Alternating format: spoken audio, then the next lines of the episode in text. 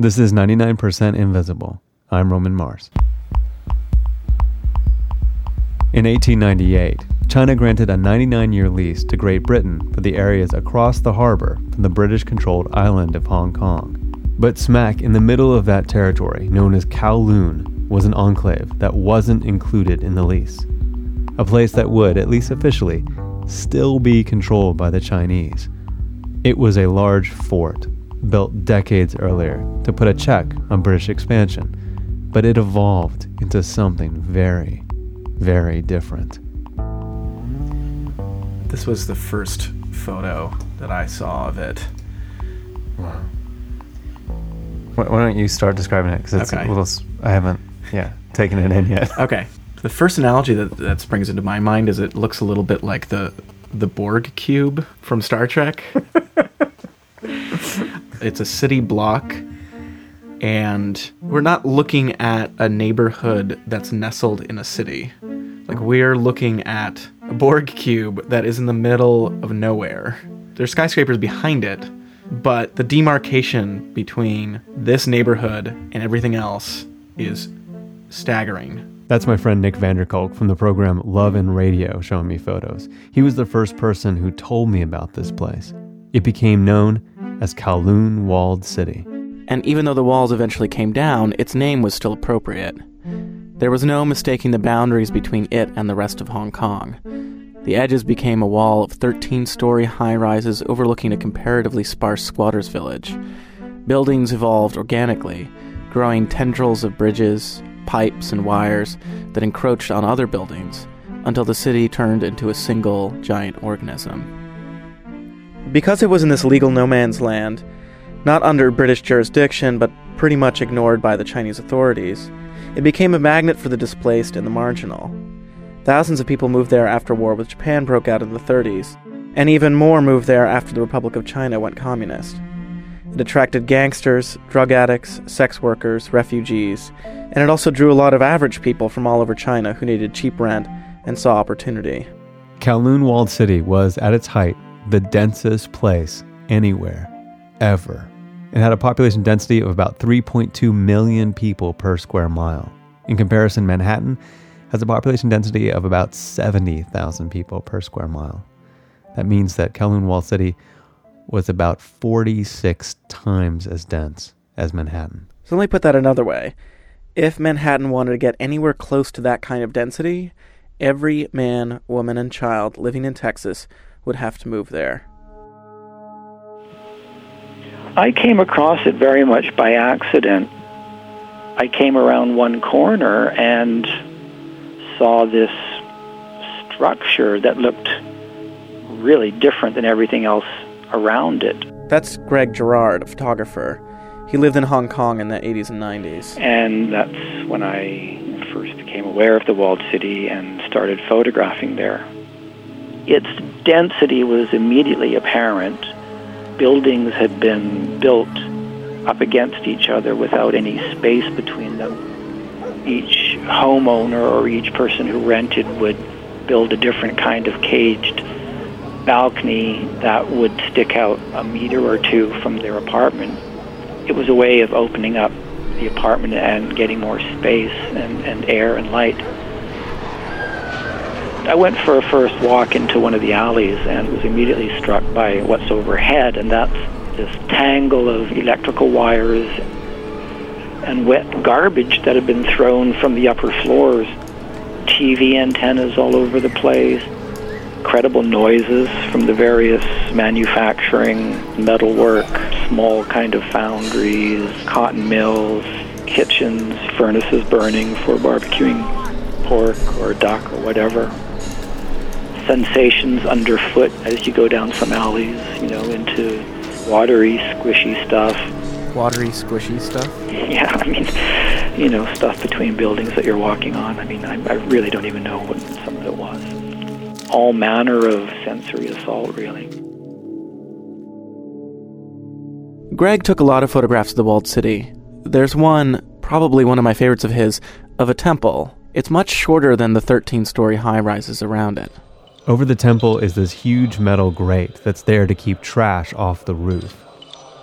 The lifestyle of living in the walled city was to dispose of garbage by throwing it out your window. And so the temple built a big net above its roof, uh, and then it actually cast beautiful shadow through all this trash. It allowed for a really interesting light that filtered down through some of the bases in the garbage, almost like a tropical kind of canopy, except this one was made of refuse.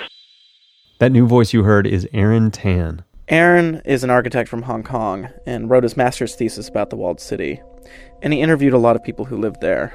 The walled city was uh, at its prime time is during the 60s and 70s. And that was also the same time where the the great thinkers of architect like the archigrams, uh, the Metabolists was talking about this kind of self-organizing structure, intelligent building thinking. All these things are going on in the West, uh, but not recognizing the existence of the walled city actually is doing that. So on the other hand, the walled city in Hong Kong is growing by itself, but without any architect working on it. So it's like the coexistence of two. One is very theoretical, one is something very real, and they do not know the existence of each other until much later when, when in the late 80s, when Greg Girard or in the early 90s, when we start to look at it and see that the amazing coexistence of these two things uh, during the same time. Because the walled city was virtually autonomous from both China and Britain, there wasn't a lot in the way of infrastructure. There weren't any building codes, obviously, and there wasn't any garbage collection either. Which is why people threw their trash out the window.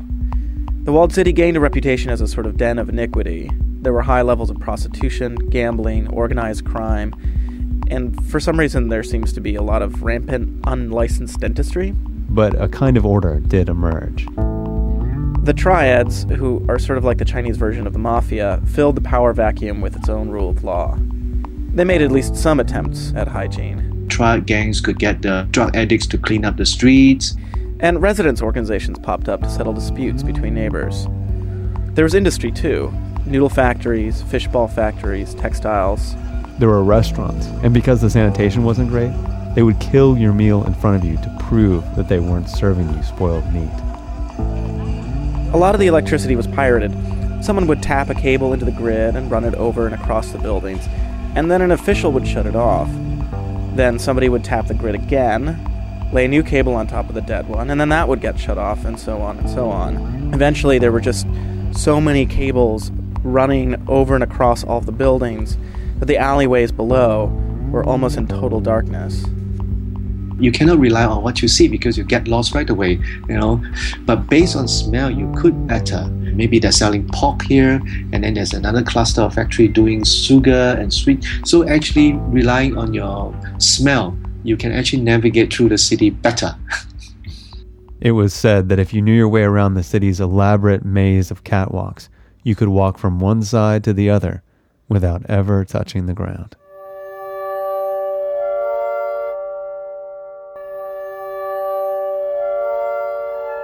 In the 70s and 80s, when the end of the new territories lease was on the horizon, Britain and China began to figure out what it meant for the future of Hong Kong. And part of that negotiation included the question of what to do with the walled city.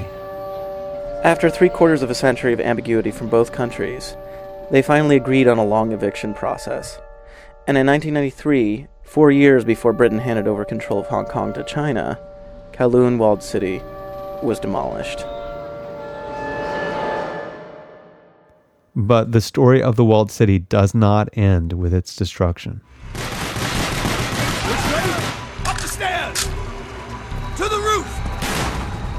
I'm Brian Douglas, and I designed the first draft of the Kowloon walled city level in Call of Duty Black Ops. Call of Duty is a first person shooter video game series. Normally, you get into like an army situation where maybe you're in the middle of the street or you're up on the second story or something but it's not a very vertically dynamic world most of the time, except visually, but we never usually get to get up to those tall points. In other words, in most games like this, the scenery is just scenery. You can't interact with most of the visual world that exists off the ground. Usually they're just there to make the world feel fleshed out and real. But with Kowloon, it was actually like, well, let's go up there. Call of Duty Black Ops is just one of many games to recreate the city. It lives on in a kind of virtual memorial except with um, way more gunfire. This is kind of a level builder's dream because it provides opportunities that we don't normally get. In our first sequence, you can see sort of the, the liberties that it allowed us to take because if I needed to just make something really sort of crooked and awkward, it was just all like carte blanche because it really fit into the nature of the city. The doorways weren't necessarily the right size, or the hallways were a little thinner and they bend in the middle. Some of the ceilings were a little taller where it wasn't really fully developed and there were wires coming off of it. You could just imagine what you will for it, and it was probably suitable. I played the walled city level. That actually, that's a lie. I watched a friend of a friend play because I probably would have died in the first two minutes. But anyway, it's it's clear that Brian and the other designers put a lot of thought into each location. For instance, a particular room might have a half-eaten meal on the table. There are these signs of a moment in someone's life. But even though the world is full of bad guys trying to shoot you, you come across almost no one who's actually living there. It's easy to lose sight of the fact that this was a real living, breathing neighborhood. When you discovered that they were going to be tearing it down, I mean, what did you think about that?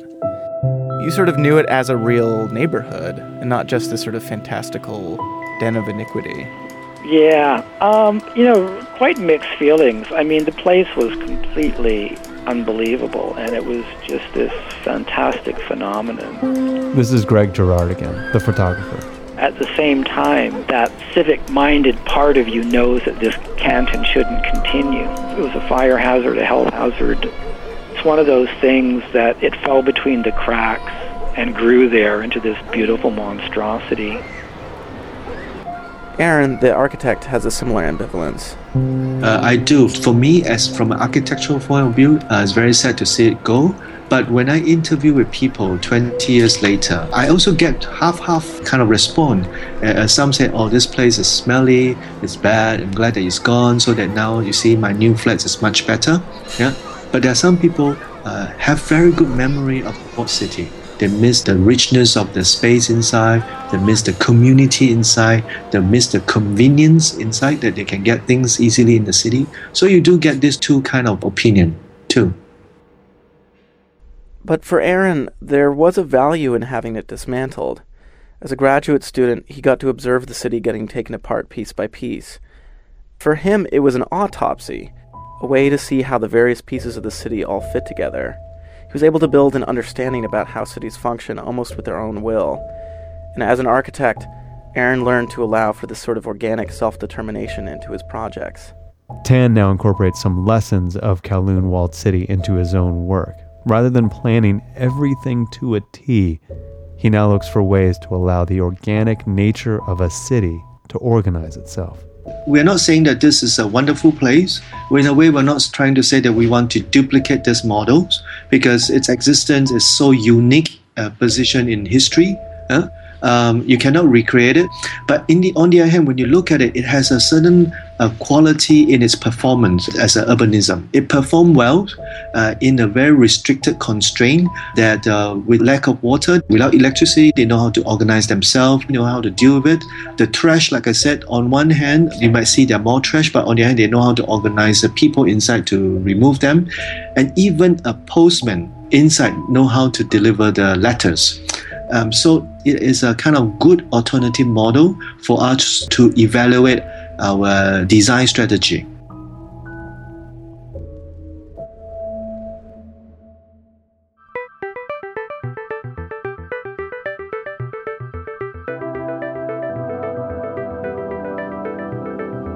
Ninety-nine Percent Invisible was produced this week by Nick Vanderkolk from the shows Love and Radio and Snap Judgment with some help from Sam Greenspan and me, Roman Mars, with research assistance from Alexander Jerry.